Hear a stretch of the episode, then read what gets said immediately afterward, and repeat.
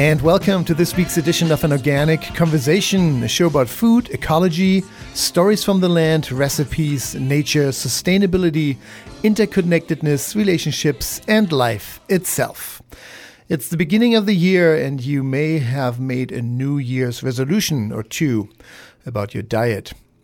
And oh, there's so many options. Go vegan, vegetarian, do a meatless Monday, be gluten-free, or a pescatarian, or explore a paleo diet and see how that works for you. In this hour, we are highlighting a lovely project about bowls and friends and soup and love, all with a paleo diet twist. The paleo point of view, keeping it real, is our topic today here in An Organic Conversation with a fantastic guest, a paleo diet expert and soup whisperer.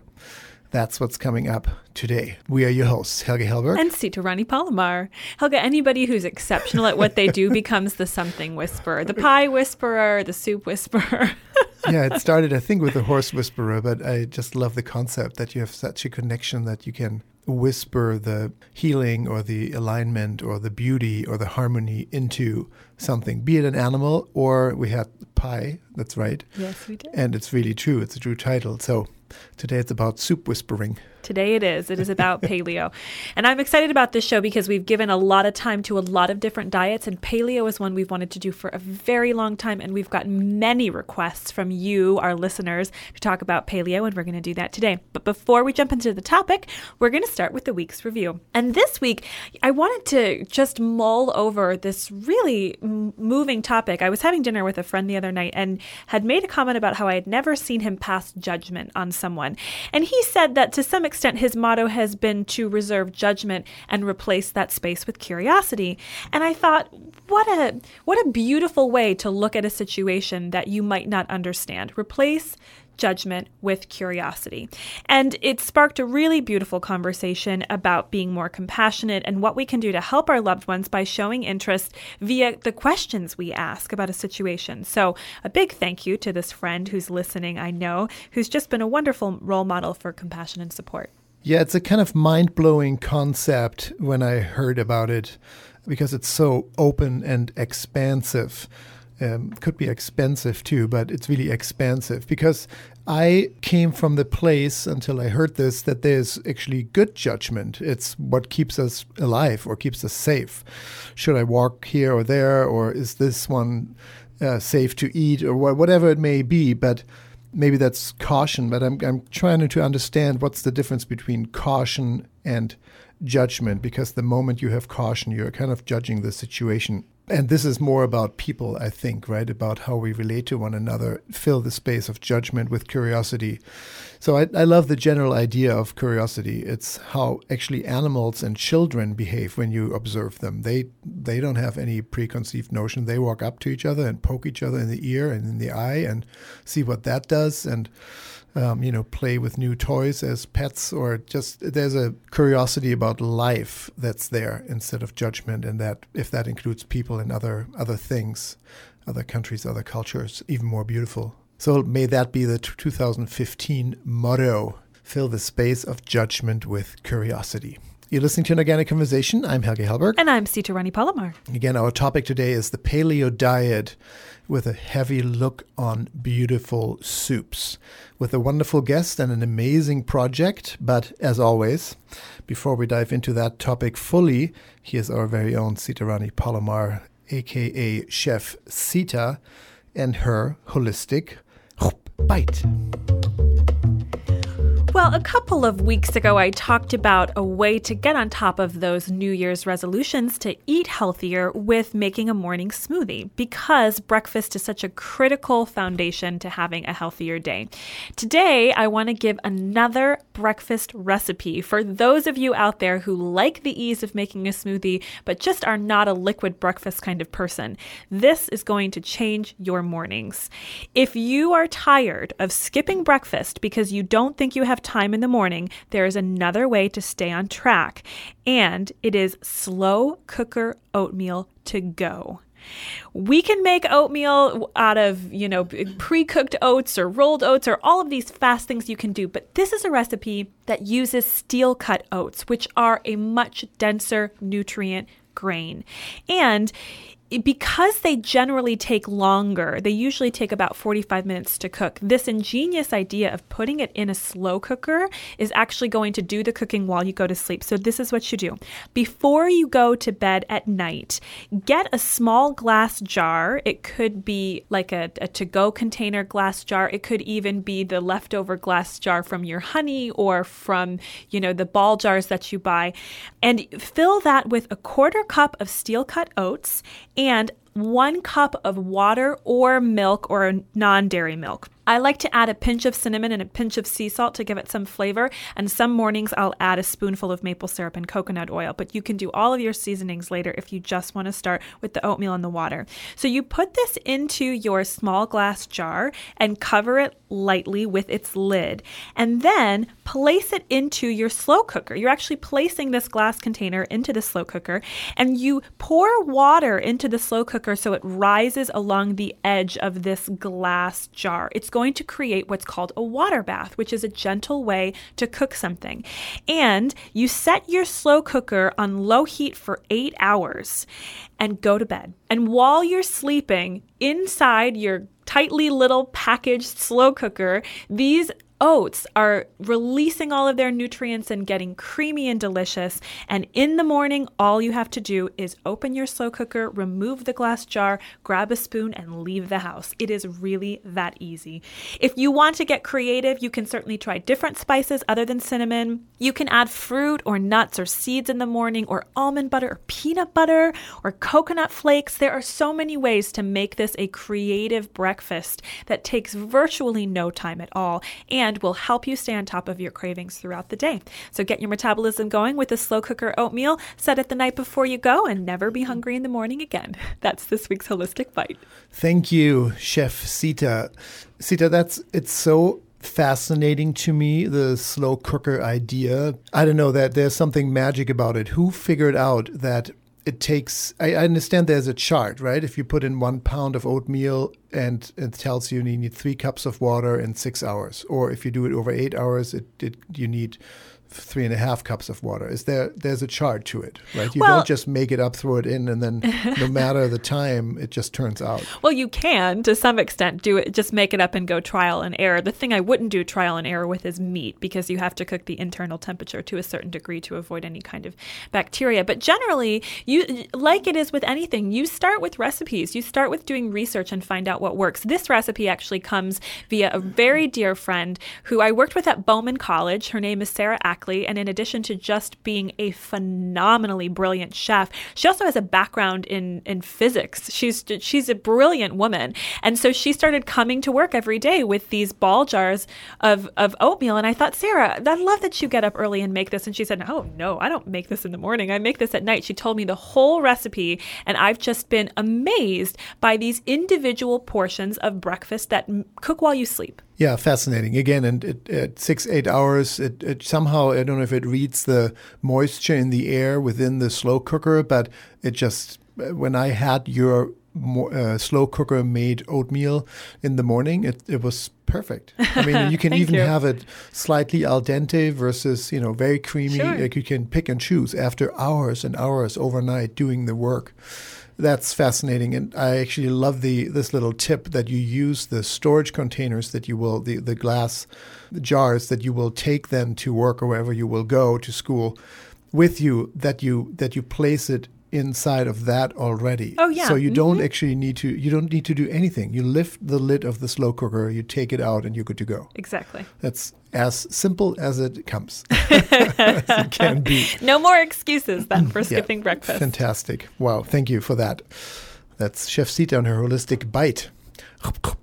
It's the beginning of the year, and our topic is diet. There are so many options: vegan, vegetarian, meatless Mondays, meatless Tuesdays, gluten-free, pescatarian, or paleo. So for today, we picked the paleo diet. We want to explore that, what it really stands for and means, and how that may work or may not work for you. And also, in conjunction with that, speak about a beautiful project that our guest initiated around paleo soups.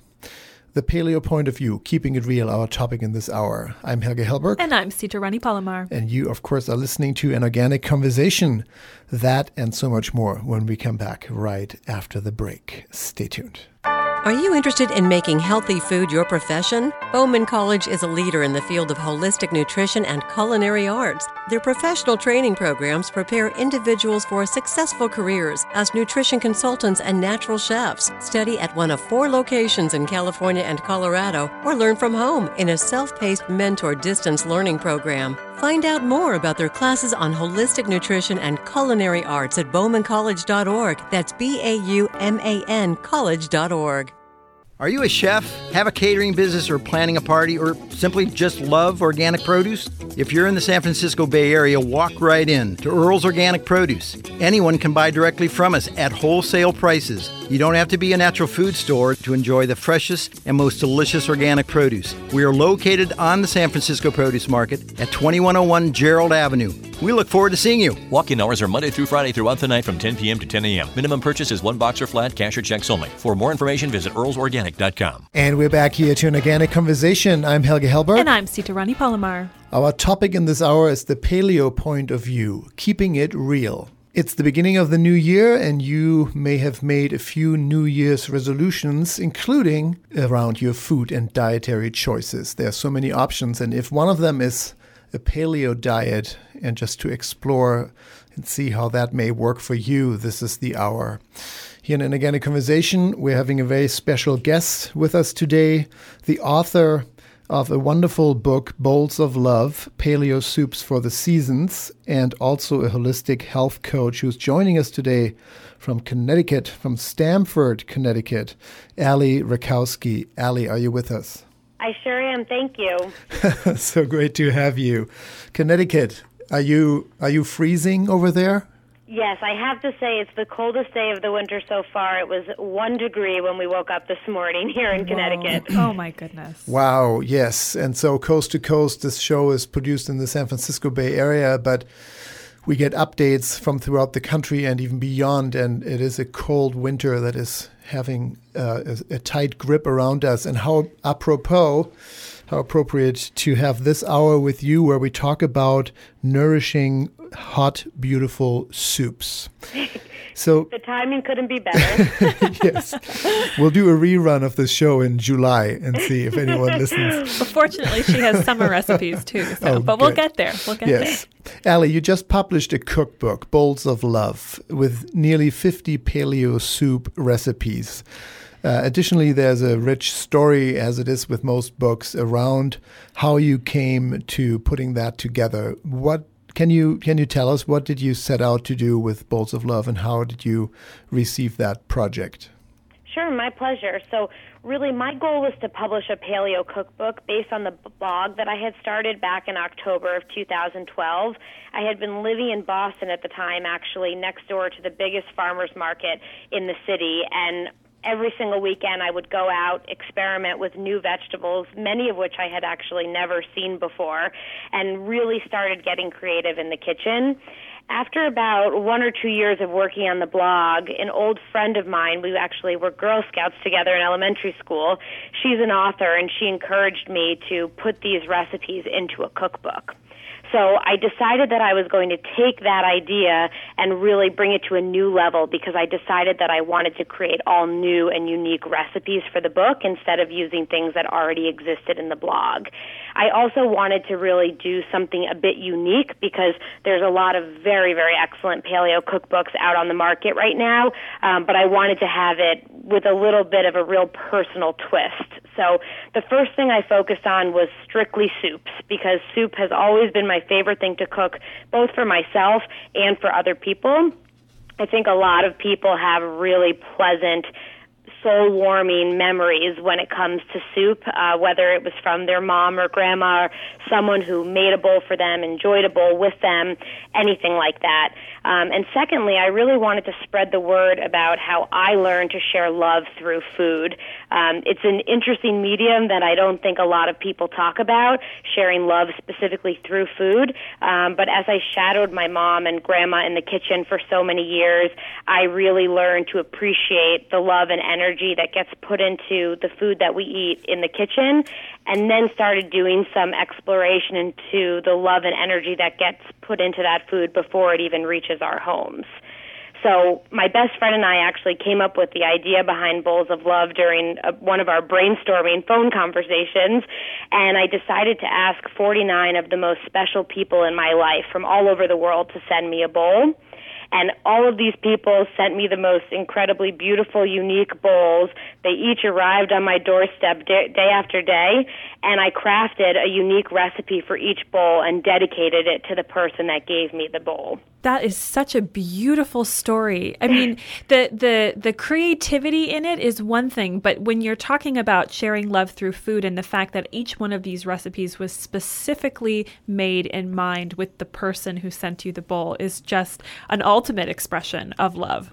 How did you do that, Ali? You actually you know your friend, you know what they love, you know how active they are, that you know the gender, you know where they live, and how much did you take the bowl into consideration? Did you actually look at the bowl for an hour or two to ask the bowl what it wants to be filled with? Like how do you do that in the creative process? It was a really fun experience, and I should say as a side note that I actually have my degree in mathematics, which is highly not creative. So this was so exciting for me because it was a total 180 compared to what my career and educational experience has been.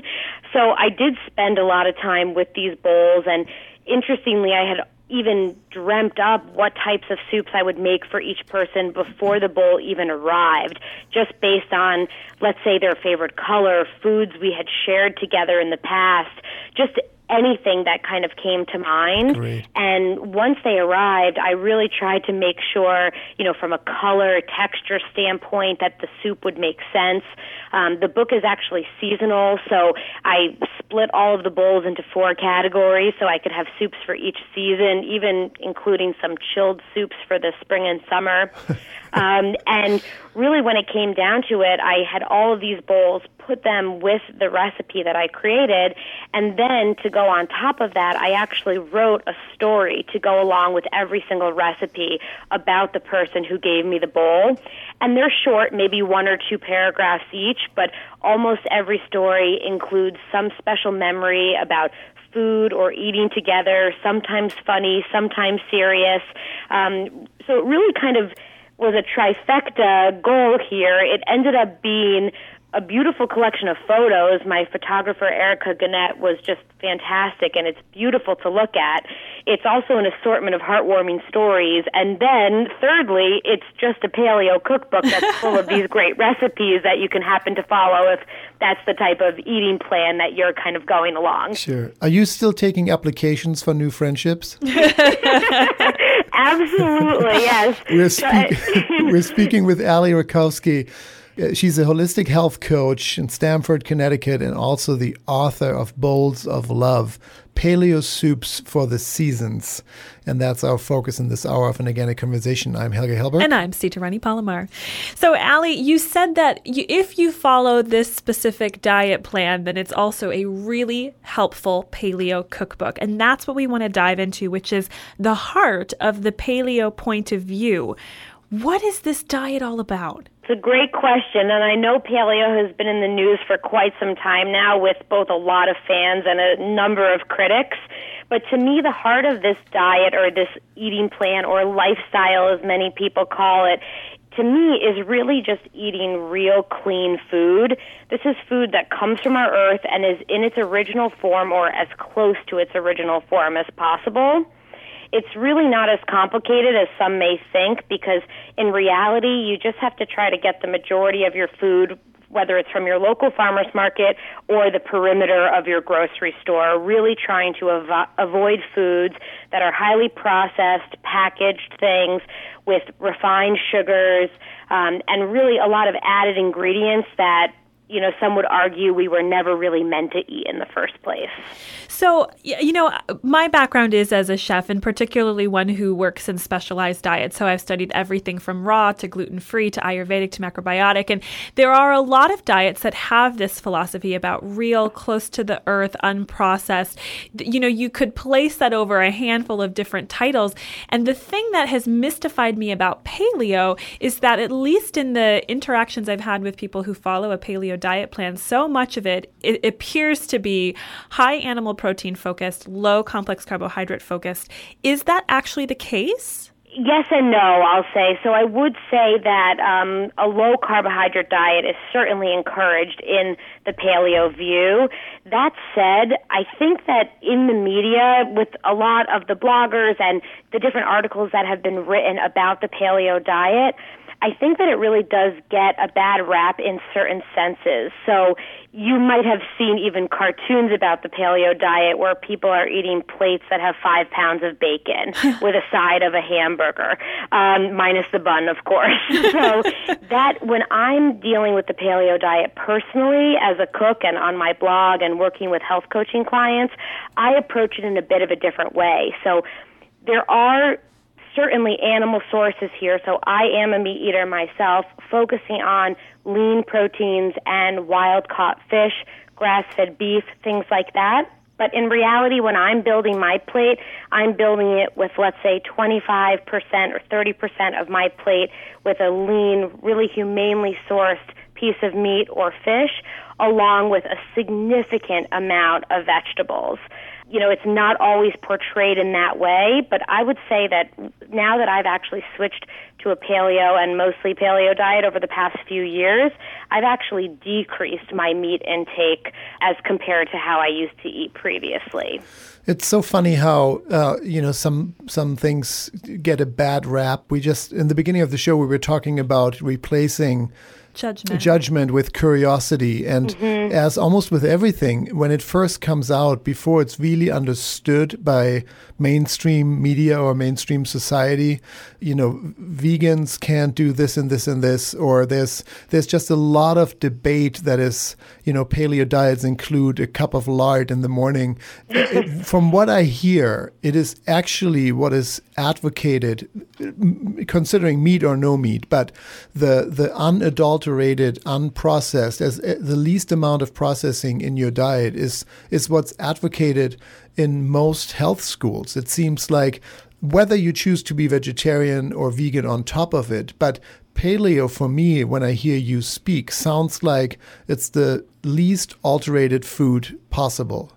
And that, for many of us, we believe that's, I'm a certified nutritionist, that is what we were taught is the healthiest diet as a basis, whatever your individual choices might be of food items, is the healthiest basis for optimal personal health. Yeah, and I would agree with that completely. And to be totally honest, when I first experimented with the paleo diet myself, it was almost 3 years ago now, I definitely was a bit unsure what are the different side dishes and the different snacks that I can eat throughout the day and what are good items for breakfast, because I really had to switch the way that I thought about the foods that I was eating.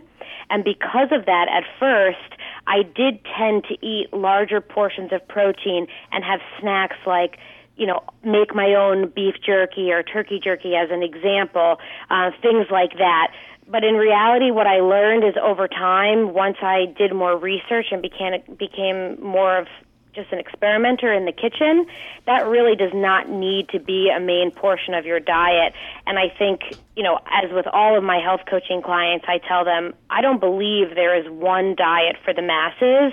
I believe, as you said, that we need to limit that processed food, limit the sugar people are eating, things that we know are having harmful effects on the body, but really give a customized approach to each person depending on how their body can live a holistic sense of health, because that really, I believe, is different for every individual. Yeah, sounds like it would be possible to be on a vegetarian diet and also call yourself being on a Paleolithic diet. Even though, while maybe the exception, it's possible to follow a paleo diet and be vegetarian, right? Yeah, it's definitely possible. There is such a thing as a vegetarian paleo diet. I've actually met a few people who do follow that. I will say that it's certainly a challenge because most of the sources of protein in the paleo diet do come from animal products and specifically meat. So some paleo vegetarians focus on eating a lot of eggs and supplement that with a lot of leafy greens and, you know, more substantial servings of vegetables. Sure. Some folks who try that and may feel that they don't have enough protein add certain things back in, like soy, quinoa, lentils as examples, which none of which are actually part of a traditional paleo diet, but this allows them to increase their protein intake while still achieving a gluten-free diet and removing dairy, refined sugar, and other key inflammatory foods that the diet is, you know, traditionally removing. Great. Sure. Yes. Well, we want to take a quick break, but we want to come back with many more questions in our topic today, Keeping It Real, the Paleo Point of View, with a wonderful guest, as we all know now, Ali Rakowski, which sounds like a really famous baseball player from the 70s, but you are nowadays top of your line author and holistic health coach, and you just released the book, Bowls of Love, Paleo Soups for the Seasons. Ali is joining us from Stamford, Connecticut in this hour, and we'll be back with so much more. You're listening to An Organic Conversation. I'm Helge Hellberg. And I'm Sita Rani Palomar. And stay tuned. We'll be right back. Frey Vineyards is America's first organic winery, family-owned and operated since 1980. Dedicated to the highest levels of organic and biodynamic farming, Frey never adds synthetic sulfites or other preservatives to their wines. Frey organic and biodynamic wines include delicious Cabernet Sauvignon, Zinfandel, Syrah, Chardonnay, and Sauvignon Blanc. Frey Vineyards, Mendocino County award-winning wines without added sulfites. Available at grocery stores and online at freywine.com. That's FREYWINE.com. Spicely Organics offers more than 200 different organic spices and dried herbs to choose from. Classics like oregano and cumin, exotics like ají amarillo, and blends like tikka masala. Spicely helps nourish your body while embracing sustainable, eco-friendly, and ethical practices always. Take wellness into your own hands and creativity into your own kitchen. Spicely Organics, teas, spices, and dried herbs at your natural food store and online at spicely.com.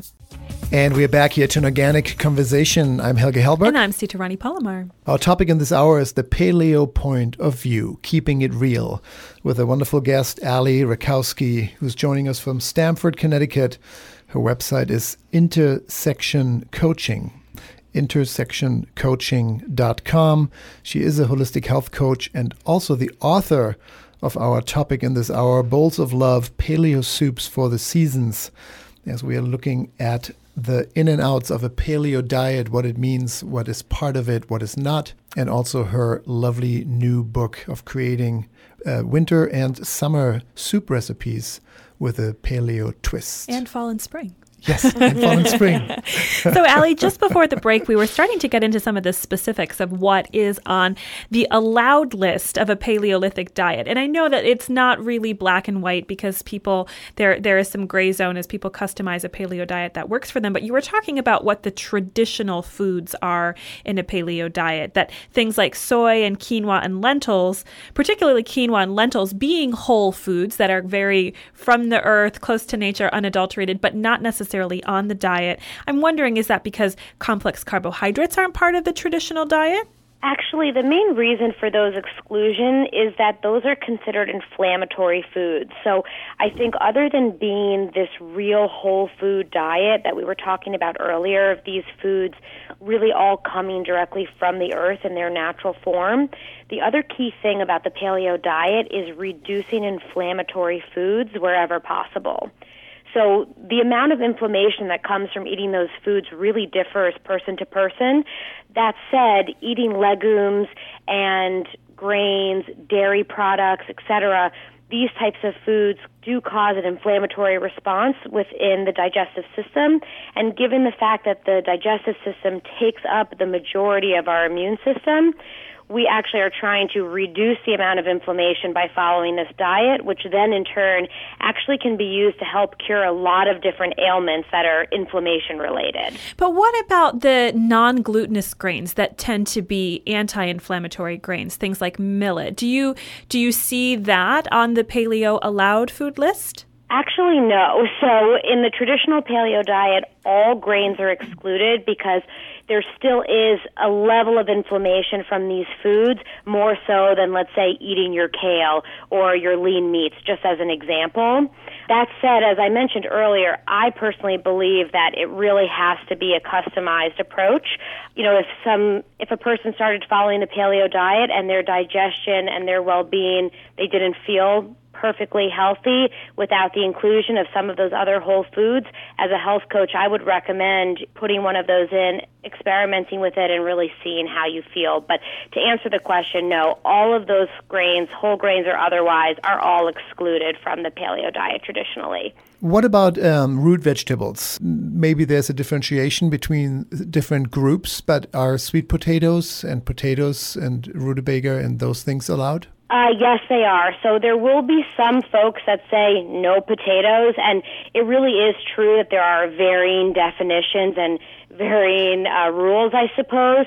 But from a traditional paleo diet that I think probably the majority of folks do follow, root vegetables would certainly be included. So personally, in the fall and winter, when I'm coming up with a dinner plan, I may have a piece of salmon that I'm roasting, have some sort of squash or root vegetable puree, and then a side of whatever leafy green happens to be in season at the moment. So you can really use those root vegetables and those heartier squashes as examples to replace that carbohydrate that you may be missing from removing the quinoa or millet or rice, you know, whatever you may be eating historically. So, and there's actually a very memorable recipe in your cookbook, Bowls of Love, that's a purple soup that I believe uses purple potato. Is that correct?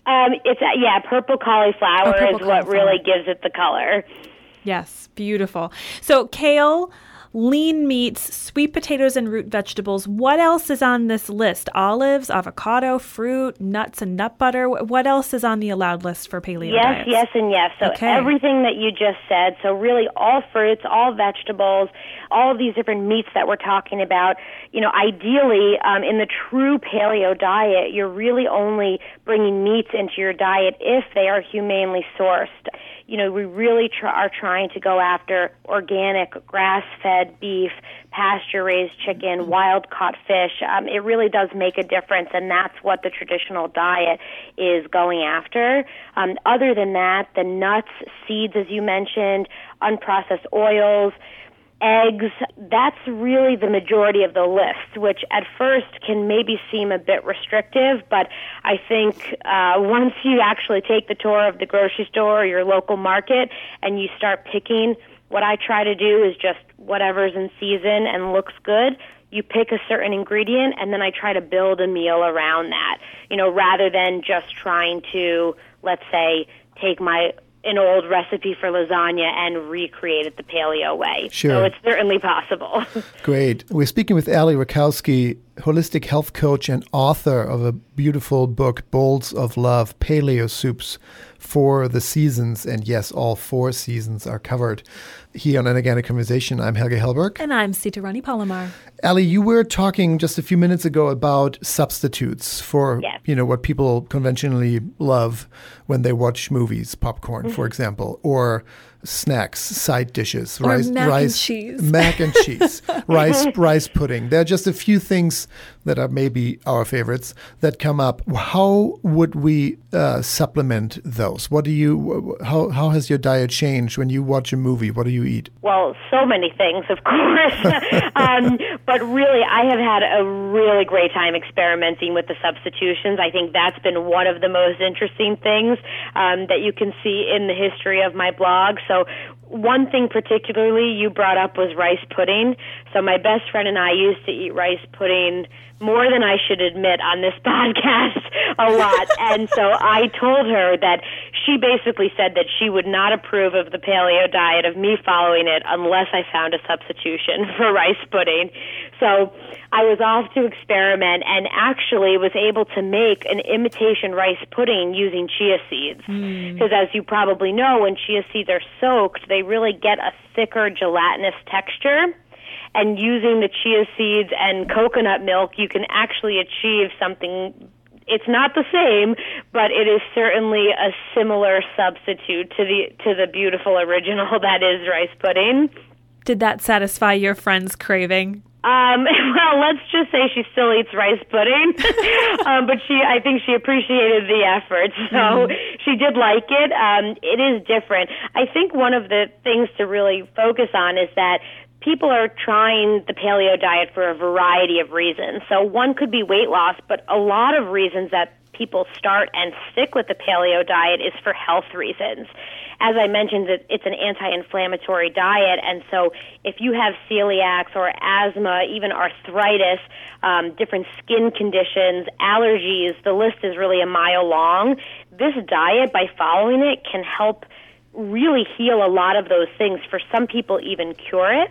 So I think depending on the person's situation, if you could eat the substitute and feel better, it really is worth the trade-off, depending on your individual situation. Yeah, and it's interesting to hear. I mean, we come from this place of, well, I could never not eat this, and what is the next best that comes to it? And for the next years, we're comparing what we're missing with what is, kind of almost there but not quite, instead of how this motto of the show is kind of evolving for this week is fill the space of judgment with curiosity. I think chia seed pudding has its right on its own. It's an amazing, delicious dessert. And if you have health consequences eating rice pudding and you don't eating chia, I wouldn't even consider it. It's a substitute. It's really a beautiful dessert, really with a right to be there on its own, not just as a substitute to rice pudding.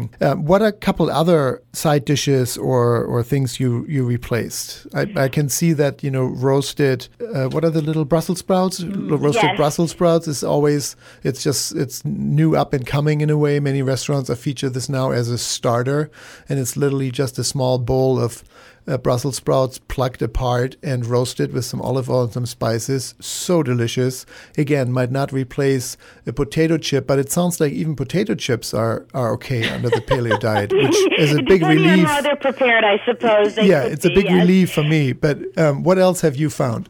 Well, if we're talking about the chip arena, I can tell you that I make kale chips, beet chips, sweet potato chips, really chips out of anything that can be sliced or pulled apart. This is so incredibly easy. You can use a mandolin if you have one, or just cut very thin slices with a knife. And what I do is just toss them with a little bit of olive oil, coconut oil, whatever I have in the house, and some spices. If it's sweet potato, maybe even a bit of cinnamon.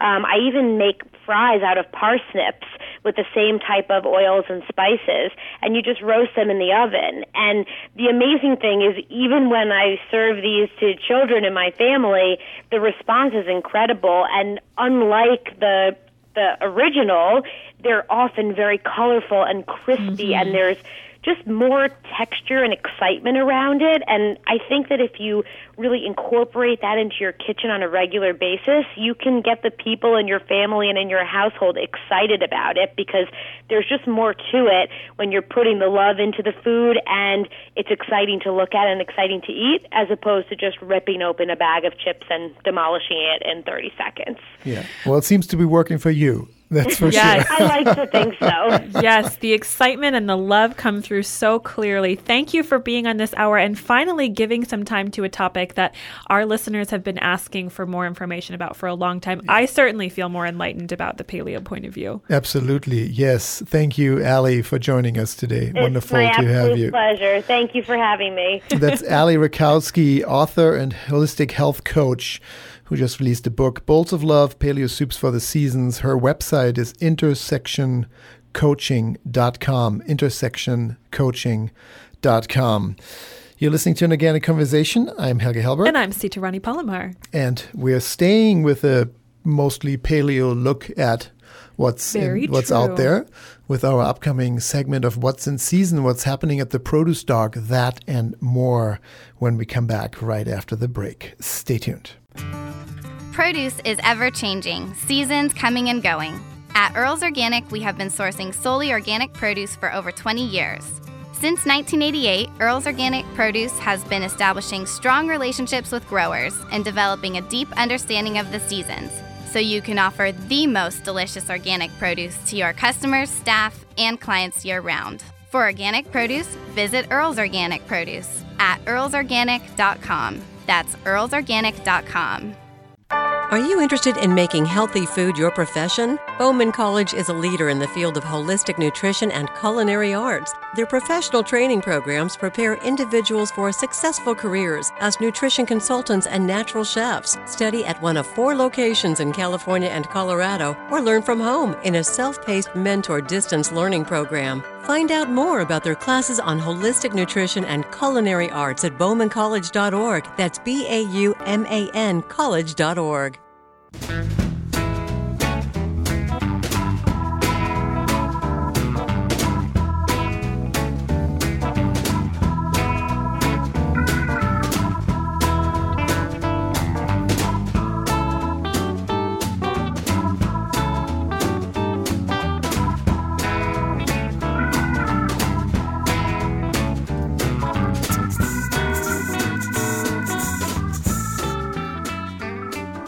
And we are back here to An Organic Conversation. I'm Helge Hellberg. And I'm Sita Rani Palomar. And that was our main focus, the paleo point of view in this hour, keeping it real with Ali Rakowski, again, holistic health coach and author of Bowls of Love, Paleo Soups for the Seasons.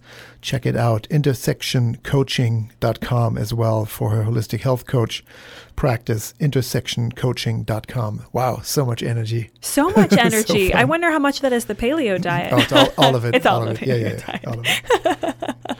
Well, it was great to finally get a summary of what this diet is about. And what I took away from our interview with her was that the paleo diet is about unprocessed anti-inflammatory foods, which is a really simple summary and actually shows a wide range of creativity within it. And her piece of advice that I love so much was, this is about building a diet around an ingredient. Pick out an ingredient and build a meal around it. That was really simple advice for how to dip your toes into the paleo pool. Yep, very much so. Beautiful. And interesting how, again, so many diets are so misunderstood or not explained right or scrutinized and... Again, as the motto of the day, reserve judgment. Fill the space of judgment with curiosity. So yes, we invite you to all eat more unadulterated foods, no matter what you call the diet. But that's just great. That's Ali Rakowski, and he is now from Ali to Earl. He is with the paleo twist about what is in season this week.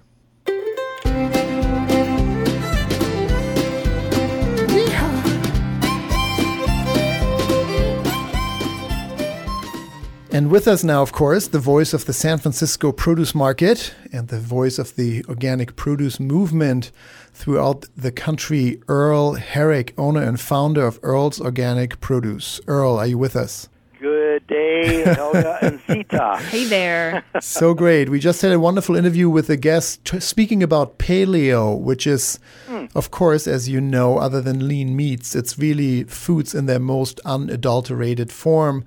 All the vegetables, all the fruits, nuts, and seeds, no grains, and nothing really processed at all. Yeah. Sounds like a great diet as a segue into a paleo twist on what's in season. It's kind of the end of the year, and it's end of January, and it seems like it's one of those tweener times where spring vegetables are not coming on, and winter has some really good stored things and some winter vegetables, but we also got smacked with the cold. What is in season if you walk the docks? Yeah. What's really sticking out? The big thing is the colorful citrus arraignment, and you get these beautiful yellows and and deep golds and bright oranges and different shades of that burnt orange. And this year in particular, we're seeing some interesting aspects come to fruit, if you will. You know, we've been in some drought, and this year we're getting a little bit of relief. It still remains to be seen if we're going to continue to get some wet weather or not. But the bad part of the drought is trees are being lost, acreage is not being able to get irrigated, and trees are being lost. But on the plus side of that, what we can take away is what is being used is the drought has put the trees under stress, which produces a sweeter piece of fruit, and which is lower in acid, so it's got some really nice sugars to it. The sizing is a little bit smaller too, because without the irrigation. So in that sense, the fruit that is there is of really fine quality, be it may be a little small. Best way to manage your citrus is, if you're going to eat it in a day or so, leave it out on your counter. If you're going to have it a little bit longer than that, keep it in kind of a warmish refrigerator. I'm not sure if that's contradictory or not. You want to think about 50 degrees, so maybe that's more like a root cellar, or maybe your back doorstep, or a room that you don't heat up too well. That's the best way to handle your citrus. For me, what I do is I buy a case of oranges that I juice and leave them out on my front porch, out of the rain. And the temperature in the winter in California, you got 45 to 60, pretty good temperature for citrus. Yeah, and I'm sure the raccoonies love that too. Sita, you had another comment. Well, actually, growing up in the Midwest, for me, I don't feel like there were a lot of citrus varieties. Now, I don't know how much of that was because of my location or how much had to do with the fact that all the different varieties have become more popular in the last decade plus. That's when we've kind of gotten to be more artisan consumers. So I'm curious to talk about which types of citrus are really good right now. How are the Valencia? How's the Navel? Yeah. How's the Caracara? What about the ruby red grapefruits? Can you tell us what's really good right now? Yeah, definitely. Great question and a great direction to go, Sita. And I grew up in Ohio, right next to you in Indiana, and all of our citrus came from Florida by then. Yeah. And you're right, things have changed a lot, and we are also kind of focused on California. Right now, you want to be looking at blood oranges. This is really a great time of year, too, because we had that great cold snap in the beginning of January, which really what that does is bring great color not only to the exterior of the fruit, but also to the interior, and it also imparts great sugars. So blood oranges, Caracara, which is also known as kind of a pink navel. Navels right now, they'll be good probably through March, April, May, depending on any late rains that we get. Some interesting little things like kumquats are good right now. Ooh. And some late varietal pieces like Page Mandarin, Fremont, an Encore we still have to look forward to. These are off-takes on different types of mandarins. Think Satsumas or Clementines, which have already had their day by February 1, but these are kind of the next varieties that come on. So grapefruits are, you're not going to find the star rubies right now, but you're going to find a lighter color interior fruit. We refer to it as the ruby grapefruit. I like that because it has really nice mild flavor. The coloration isn't as dark, but it's got some nice good flavor to it. Gosh. And also lemons, of course, are around. And Myers, you're still good with Myers. It's that seasonal, mild, thin-skinned, high-color lemon that's around. Mm-hmm. Wow. Let me see. There's another one or two. Gold nuggets, royal mandarins. These are all. So in the next couple of weeks, you should have a full array as you're walking through your departments of just rows and rows of different kinds. And this is the time where you can really feel free to go, do you mind giving me a sample of that, George? Or Sue, how about a sample of that? Use your produce, sure. People. Really. Now, one thing you want to look for is if you bring them home, cut them cross section and look at the cross section of the piece of fruit, and that'll give you a lot of indication of what you have. If it's dried out, you're going to see little dry cells. If you don't see real defined segments in between in the interior, that's a really ripe piece of fruit too. I love those pieces of advice for inside the store, because a lot of times the fruit.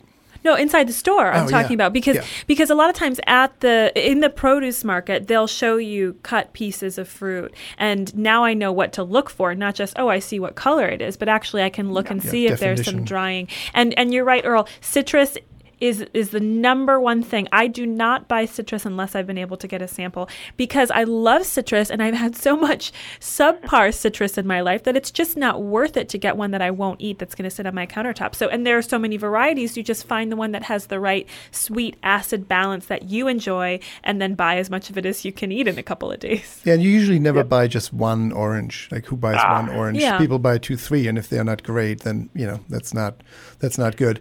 Earl, if people don't have a root cellar, would you say counter over fridge or fridge over countertop? Well, it's one thing I should know more about, and that is the refrigeration placement and temperatures. But generally speaking, there is an area of refrigerator that is warmer or less cold. Uh-huh. But I say that over the counter, yes. unless you have. I mean, for me, for example, I go to work and there's nobody else home, and I turn my heat off, and my kitchen gets pretty cool. Yes. And that might work really well. You want to think 50 to 60 degrees is really good temperature for holding citrus. Yeah, and as with always, the fruit in winter, since they might have gotten some frost early on, it's good to eat. If they're good, eat them within a couple of days, right? Always. Absolutely. And I did want to go back to something that, Sita, you had asked about Valencias. This is the time of year where Valencias are, if they're going to be out of season, it's now. I mean, you can always find something around, but the best ones are not around yet. The California Valencia is considered their summer fruit, summer citrus, and that really starts around April. We can get some stuff from Mexico, which is okay, but it's a little paler. It's low in acid, not real high in sugars, and that's really I use that as a mix with, I love to juice Valencias and Mineolas or grapefruits and tangerines, and you get a real interesting complex drink of citrus at that point. It's fantastic, and this is really the time. You are the citrus juicing king, man. Yeah. When you turn this on to mixing things, right? Yeah, exactly. So check out our site, anorganicconversation.com. You can expect to see very soon a couple of citrus videos with Mr. Earl Herrick himself. We're going to be looking at the different types that he's talked about, so you can know how to identify them and pick them up and bring them home, and also how to balance different citruses to get a good juice. Yeah, because Earl does one thing. He doesn't just juice 4 or 5 of the same type. You make a blend, Earl, right? You told us a while ago, which is such an incredible concept of kind of making your own wine. You use one really acid and one very sweet, and then one that has a great color to make your customized Earl Herrick orange juice. It's just amazing. Great. Make it your own. Take your own ship to it. This is the best time to do that. Is there's so much out there, and don't think that these little pieces of fruit won't impart great flavor, because they certainly do. So feel free to get fantastic. After. Great. Right. Thank you so much. We'll talk to you next week. All right. Talk to you soon. Then. Thanks so much. Bye. Bye. That's Earl Herrick, of course, of Earl's Organic Produce, the voice of the produce market in San Francisco, and really a spokesperson for organic produce throughout the country at this point, with his amazing expertise on anything produce, really. Anything produce, and today it was citrus. Boy, I'm so excited to go out and get some of those things. Kumquats and the page mandarins. Ruby grapefruit. Yeah. I had a ruby grapefruit just 3 weeks back that was just, you could have taken photo shots. It's just amazing. Defined, and all the cell walls were just so clear, and the color was throughout rich, and it was wet but dense with flavor and heavy for its size, and amazing flavor. Sounds like quite the experience. Well, tune in for more experiences. That's what we had for you this week, and we'll see you again soon. An Organic Conversation is a proud production of the Organic Media Network. Associate producer, Kristen Ponger. If you missed parts of this show, or for any other episode, go to iTunes or anorganicconversation.com. And for more information, health tips, recipes, and your daily dose of inspiration, please follow us on facebook.com/anorganicconversation. An Organic Conversation. We are your hosts, Helge Hellberg, Mark Mulcahy, and Sita Rani Palomar. And we'll be back right here, same place, same time, next week. See you then. Bye. Bye-bye.